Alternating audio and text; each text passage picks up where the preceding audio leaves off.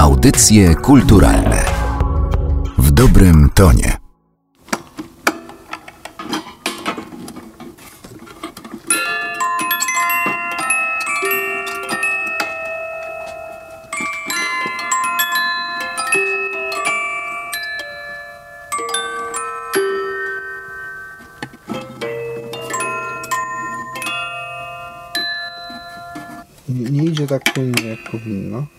To jest polifon. Dobra, to ja będę opowiadał, bo nie, nie, nie pogramy na tym.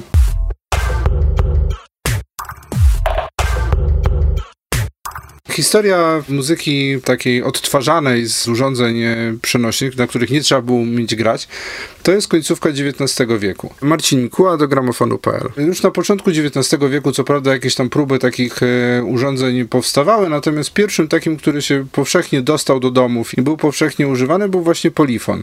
Polifon e, to taka duża pozytywka, mająca ograniczony zakres dźwięków, ale polifon tym różnił się od takich pozytywek, które zdarzały się już e, wcześniej w domach, tym, że miał wymienne dyski. Metalowe dyski pozwalały odtwarzać różne utwory, czyli nie byliśmy skazani w kółko na jedną melodię, tak jak w przypadku pozytywki. Tu mogliśmy sobie dowolnie dobierać utwory, zmieniając e, metalowe dyski. Najstarsze polifony, jakie mamy, to są urządzenia z około 1880 roku i były to dosyć powszechne w tamtym czasie urządzenia dostępne na rynku w Wielkiej Brytanii czy w Niemczech. Polifon to końcówka XIX wieku, ale też e, pod koniec XIX wieku powstały pierwsze urządzenia zapisujące już ludzki dźwięk i melodię graną przez człowieka. Takim urządzeniem był e, fonograf e, wynaleziony przez Edisona i opatentowany w roku 1887. Fonograf pozwalał z jednej strony na zapisywanie na woskowym wałku dźwięku nagrywanego przez wycinanego de facto na takim gładkim wałku woskowym przez igłę, a później odtwarzanie tego samego dźwięku często na tym samym urządzeniu. Także to była duża rewolucja, która na przełomie XIX i XX wieku wprowadziła dużo zamieszanie w e, branży muzycznej, dlatego że ten okres nazywany jest w kulturze złotym wiekiem opery, czyli okresem, w którym żyli i tworzyli najwięksi muzycy operowi. Wielu z nich nie zdecydowało się nagrać swojego głosu i nie zechciało zaśpiewać ze względu na to, że ta jakość odtwarzanego dźwięku była ich zdaniem bardzo słaba i to byłoby uwłaczające ich kunsztowi, to żeby nagrywać i tak zniekształcać ich dźwięk. Także w początkowym etapie takiej fonografii domowej, nazwijmy to, uważano ten zapis dźwięku za taki dostępny dla jakiegoś pospólstwa, dla biedoty, a nie dla prawdziwych znawców, bo ich było stać na to, żeby pójść do opery i posłuchać tego znanego śpiewaka na żywo. W 1897 roku Berliner opatentował e, gramofon. To było pierwsze urządzenie, które odtwarzało podobnie jak w polifonie dyski. Te dyski nie były już jednak metalowe z nacięciami, tylko były taką, no można powiedzieć, że woskową płytą. To troszeczkę była kopia tego pomysłu Edisona z woskowymi wałkami. Materiał, który był tam wykorzystywany, to żywica z szelaków. Te płyty miały tą zaletę w porównaniu z wałkami wykorzystywanymi w fonografach, że pozwalały nagrać troszeczkę więcej muzyki. Wałki w początkowym okresie miały minutę długości, później dwie minuty. Płyty gramofonowe, takie na 78 obrotów, które znamy, które są najpopularniejsze, czyli te 10-calowe, pozwalały nagrać około 3,5 minuty muzyki na jednej stronie płyty. Przez pewien czas oba formaty funkcjonowały równolegle. Edison forsował swoje rozwiązanie, Berliner i jacyś producenci gramofonów, którzy pracowali na jego patentach, forsowali swoje rozwiązanie. Ostatecznie zwyciężył gramofon i gramofon na korbę to urządzenie, które powstając na przełomie XIX i XX wieku, w pierwszych 30 latach XX wieku w zasadzie zrewolucjonizowało zupełnie przemysł fonograficzny i to już było urządzenie, które w pewnym momencie znajdowało się w każdym domu. Trzeba pamiętać, że to jeszcze były czasy, zanim dostępne były odbiorniki radiowe, więc nie każdy mógł sobie słuchać tej muzyki na co dzień. E, Gramofony na korbę już dawały taką możliwość i dużo większy dostęp do muzyki i do twórczości tamtego okresu. Gramofony na korbę można podzielić na różne typy i przede wszystkim różnią się one rozmiarem. E, od takich e, przenośnych walizek, które można było zabrać ze sobą gdzieś wychodząc z domu jako taki przenośne źródło dźwięku, poprzez e, gramofony takie biurkowe, które były drewnianymi skrzynkami pozwalającymi na odtwarzanie płyt w domu, ale to był już taki lepiej wyglądający, bardziej ozdobny model. To pewnie każdy z nas kojarzy też taki gramofon z ozdobną tubą jako element wystroju w takich dawnych domach. To też były takie same gramofony na korbę. Po największe gramofony szafkowe, czyli takie słupki bądź e, całe większe komody, które były tak naprawdę osobnym meblem w domu. Każdy z nich e, miał w środku umieszczony mechanizm, e, tuba też tak samo jak w gramofonie, to, z tą widoczną tubą, ona tu oczywiście też jest, tylko jest schowana w tej drewnianej skrzyni. Mamy jakieś szafeczki, które pozwalają na przechowywanie płyt. I w pewnym momencie, pewnie myślę, że na przełomie lat 20., 30. było to bardzo popularne urządzenie i pewnie w każdym eleganckim domu wypadało taki gramofon mieć i te gramofony były dosyć powszechne. Też sporo takich gramofonów e, sprzedawano w Polsce w tamtym okresie. Gramofony produkowane były przez e, wiele zakładów takich lokalnych. Każdy skład płytowy, bo tak nazywały się w tym czasie sklepy muzyczne z płytami, każdy większy skład płytowy produkował swoje gramofony, stąd e, bardzo wiele tych gramofonów szafkowych i biurkowych jest zupełnie różnych i tak naprawdę ciężko jest nieraz trafić dwa podobne gramofony polskiej produkcji, dlatego że lokalnie produkowane były tylko te meble jako same szafki, a wkład najczęściej był mechanizmem e, brytyjskich firm e, czy amerykańskich, takich jak Victor, jak Decca czy Parlophone. To były najpopularniejsze mechanizmy i one były wykorzystywane w e, takich gramofonach też produkowanych u nas lokalnie. Odtwarzając muzykę z pierwszych urządzeń, oczywiście istniał problem regulacji głośności. W przypadku fonografów Edisona, czyli tych odtwarzających woskowe wałki, regulowało się głośność dobierając rozmiar tuby. Jak widzimy, tuby koncertowe służyły do odtwarzania w dużych pomieszczeniach dla większej ilości słuchaczy. Małe tuby używane były w domu do cichego odtwarzania. W przypadku gramofonu, gramofony szafkowe czy biurkowe miały oczywiście regulację głośności poprzez y, uchylanie drzwiczek. E, takie drzwiczki znajdowały się z przodu gramofonu. Ich uchylenie pozwalało regulować e, głośność odtwarzania. Czasem e, w środku znajdowała się także specjalna żaluzja, która też miała dodatkową regulację prześwitu, co powodowało, że ten dźwięk zatrzymywany był w metalowej tubie, która wbudowana jest wewnątrz tego gramofonu lub swobodniej wydobywał się na zewnątrz, grając znacznie głośniej. Najmniejszym mechanizmem, jaki był e, produkowany, to mechanizm szwajcarskiej firmy Mikifon, który był naprawdę kieszonkowym gramofonem. To był gramofon, który po złożeniu był wielkości mniej więcej konserwy i taki gramofon po rozłożeniu można było nakręcić i zagrać z niego płytę szalakową w dowolnym miejscu. On był dosłownie kieszonkowy. Było to bardzo wygodne, natomiast na pewno dużo mniej wygodne były płyty, które trzeba było za tym gramofonem nosić, bo tego się niestety nie dało zmniejszyć Taka płyta waży około 250 gramów, ma 10 cali, czyli 20 kilka centymetrów średnicy, do tego jest dosyć gruba i bardzo delikatna. Płyty szelakowe w przeciwieństwie do płyt winylowych są bardzo kruche, można je bardzo łatwo uszkodzić. Jeżeli taka płyta upadnie na ziemię, to najprawdopodobniej pęknie i będzie już zupełnie bezużyteczna. Mimo to był to format, który do lat 60. E, był jedynym e, takim, znaczy może nie jedynym, ale zdecydowanie dominującym formatem tematem w muzyce. Ale teraz, kiedy uda nam się znaleźć takie płyty szelakowe, to spokojnie można je odtwarzać. Jak najbardziej. Płyty szelakowe stają się coraz popularniejsze. Mam nadzieję, że wracają trochę do łaski i już e, nikt nie wyrzuci ich bez jakiegoś specjalnego rozeznania najpierw, co to dokładnie jest. Oczywiście łatwo o taką płytę uszkodzoną. Dużo trudniej znaleźć polskie płyty przedwojenne i to są takie najczęściej poszukiwane przez kolekcjonerów e, rzeczy. To są utwory takich wydawnictw jak e, Odeon, jak jak e, przedwojenna polska Syrena Elektro. Tych utworów e, nie jest dużo, bo z oczywistych powodów e, czas wojny dosyć dużo tych płyt zniszczył, ale też jakby braki materiałowe po wojnie spowodowały, że wydawnictwa państwowe, muzy, które produkowały płyty szelakowe po II wojnie światowej, z braku surowców sprzedawały te płyty tylko na wymianę przez pewien okres, czyli żeby kupić nową płytę trzeba było przynieść dwie stare stare na wymianę, które szły na przemiał na to, żeby pozyskać z powrotem surowiec, co spowodowało, że niestety bardzo wiele pięknych polskich nagrań przedwojennych, bardzo dobrych jakościowo, bardzo dobrych muzycznie, bezpowrotnie poniszczono, wymieniając te płyty na jakieś takie, no powiedzmy, drugiej kategorii marsze wojskowe czy tego typu utwory.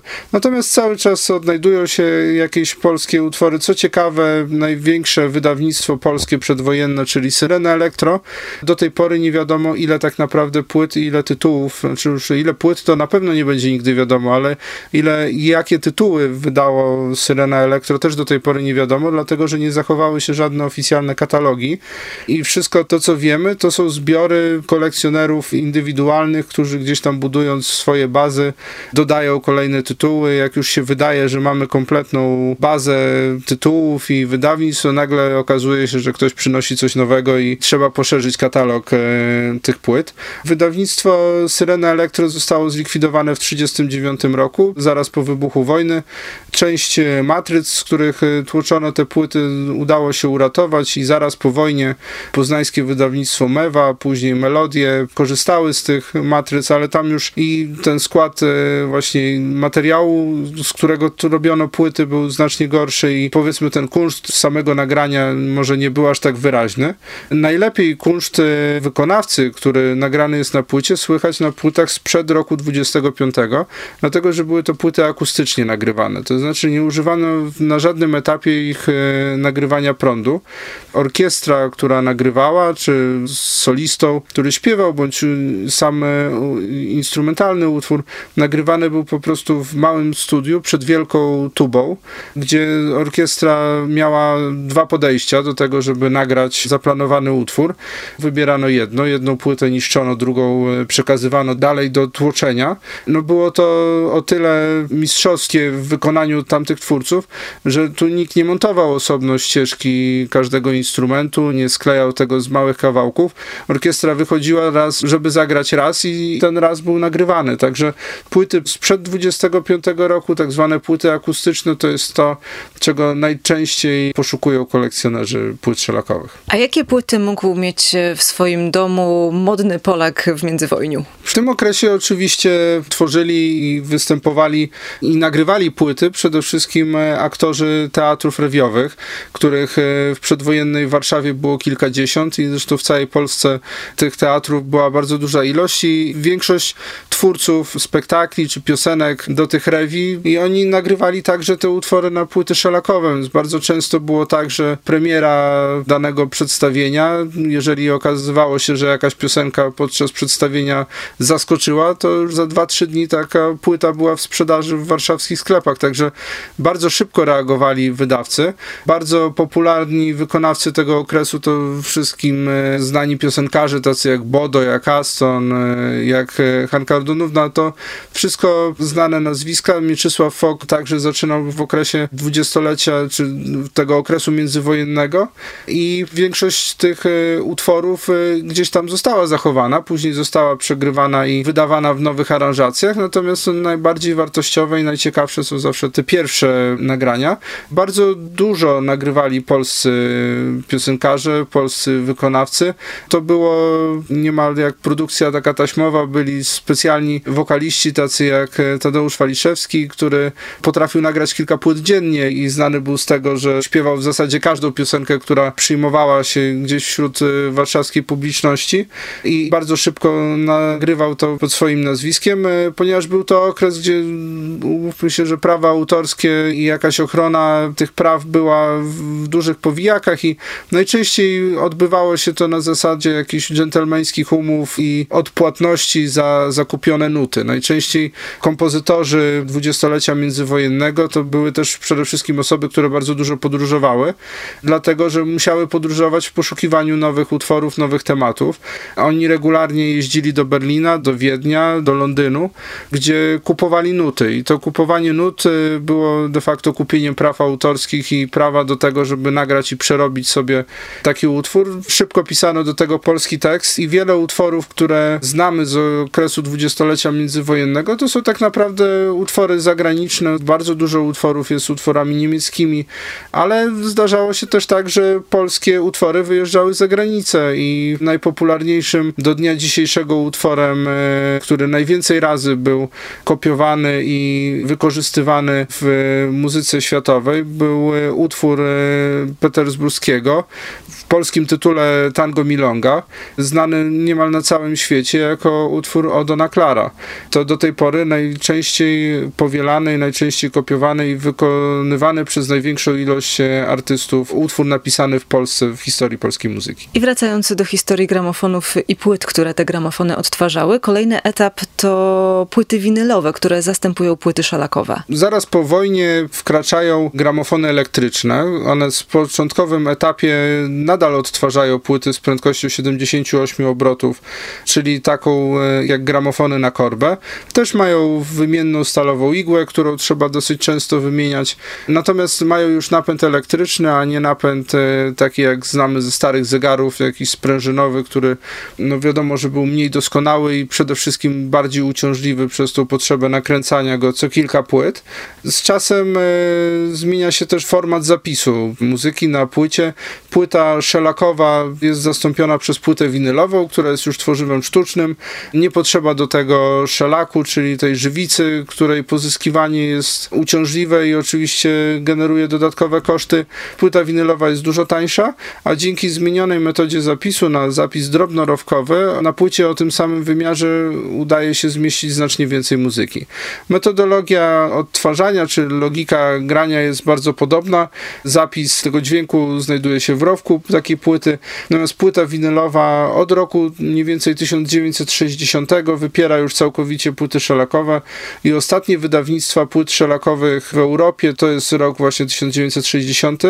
Później zdarzały się jeszcze jakieś pojedyncze wydawnictwa, głównie w Azji. No nawet pierwsze płyty Beatlesów wydawane były na płytach szelakowych w jakichś azjatyckich regionach. Ostatnimi takimi największymi twórcami czy gwiazdami płyt szelakowych e, byli bez wątpienia Frank Sinatra i Elvis Presley, którzy są twórcami tego przełomu obu standardów, bo obaj wydawali bardzo dużo płyt jeszcze w okresie dominacji płyt szelakowych na 78 obrotów, a później wkroczyli w tą erę winyli i stali się tu zdecydowanie symbolem tych płyt. Gramofon, kiedy zaczęły pojawiać się gramofony elektryczne, musiał zmienić igłę. Oczywiście w momencie, w którym e, zapis zmienił się na zapis drobnorowkowy, taki jak na płycie winylowej, tam e, mechanizm nadal napędzany elektrycznie, natomiast sama igła już była innej konstrukcji, nie była stalową igłą jednorazowego użytku. Trzeba pamiętać, że przy gramofonach na korbę taką igłę stalową należało wymienić e, co jedną płytę. Te igły w gramofonach elektrycznych są już oczywiście wielokrotnego użytku, są dużo bardziej czułe, mają dużo większą wytrzymałość. Jest pewna różnica między płytami szelakowymi a płytami winylowymi, jeśli chodzi o trwałość tego nośnika. Płyty szelakowe co prawda były dużo delikatniejsze i łatwiej je było uszkodzić, natomiast zupełnie nie przeszkadzały jej w odtwarzaniu drobne rysy na płycie. Natomiast w przypadku płyty winylowej, no to każdy wie jak to wygląda, jak na płycie pojawi się jakaś rysa, ta płyta nie zagra już dalej sama. I jeszcze jeden nośnik nam został po drodze, zagubiliśmy go, charakterystyczny dla krajów Europy Wschodniej, pocztówka dźwiękowa. Pocztówka dźwiękowa to rzeczywiście wynalazek pochodzący z naszego regionu. Na często domowej produkcji niemalże urządzeniach, na plastikowych e, kartach nagrywana była muzyka. Bardzo podobny sposób i w podobnej technice jak właśnie płyty szelakowe i, i wałki dla fonografów Edisona. W bardzo podobny sposób te urządzenia wycinały na plastikowej karcie z e, utworem, który chcieliśmy skopiować. No, był to okres, w którym e, tak naprawdę tylko dzięki tym pocztówkom wiele osób poznało twórczość takich zespołów jak Rolling Stones, The Beatles czy innych zagranicznych, które niekoniecznie były dostępne w e, dużych oficjalnych wydawnictwach. Pocztówki dźwiękowe wracają również do łask, szczególnie interesujące może okazać się odnalezienie gdzieś na strychu takich pocztówek, na których nagrany jest głos kogoś z naszej rodziny dlatego że istniały punkty w większych miastach, punkty nagrywania takich pocztówek, do którego można było udać się po to, żeby nagrać e, życzenia na przykład e, imieninowe bądź świąteczne dla bliskiej osoby i to później wydawane było w formie pocztówki dźwiękowej, którą można było wysłać, także zachęcam do takich poszukiwań, bo być może gdzieś rodzice bądź dziadkowie nagrywali tego typu życzenia czy tego typu pozdrowienia z jakichś wyjazdów.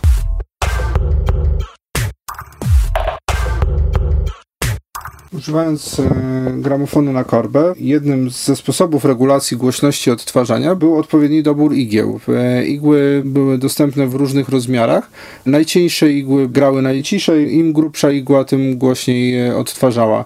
Po nakręceniu sprężyny zwalniamy hamulec gramofonu. Płyta musi rozpędzić się do planowanych 78 obrotów, e, ewentualnie jakieś korekty będziemy wykonywać. Później opuszczamy ramię, tak jak mówiłem, z nową igłą. Igłę powinno wymienić się co dwa utwory, czyli do każdej nowej płyty nowa igła.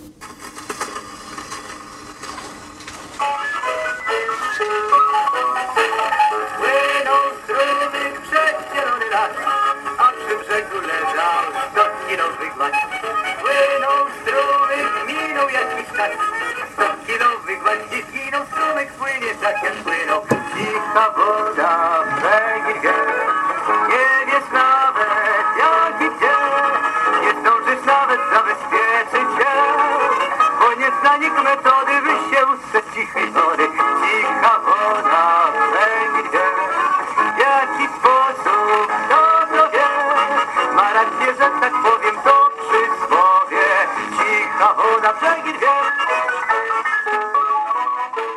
Materiał przygotowała Magdalena Miszewska.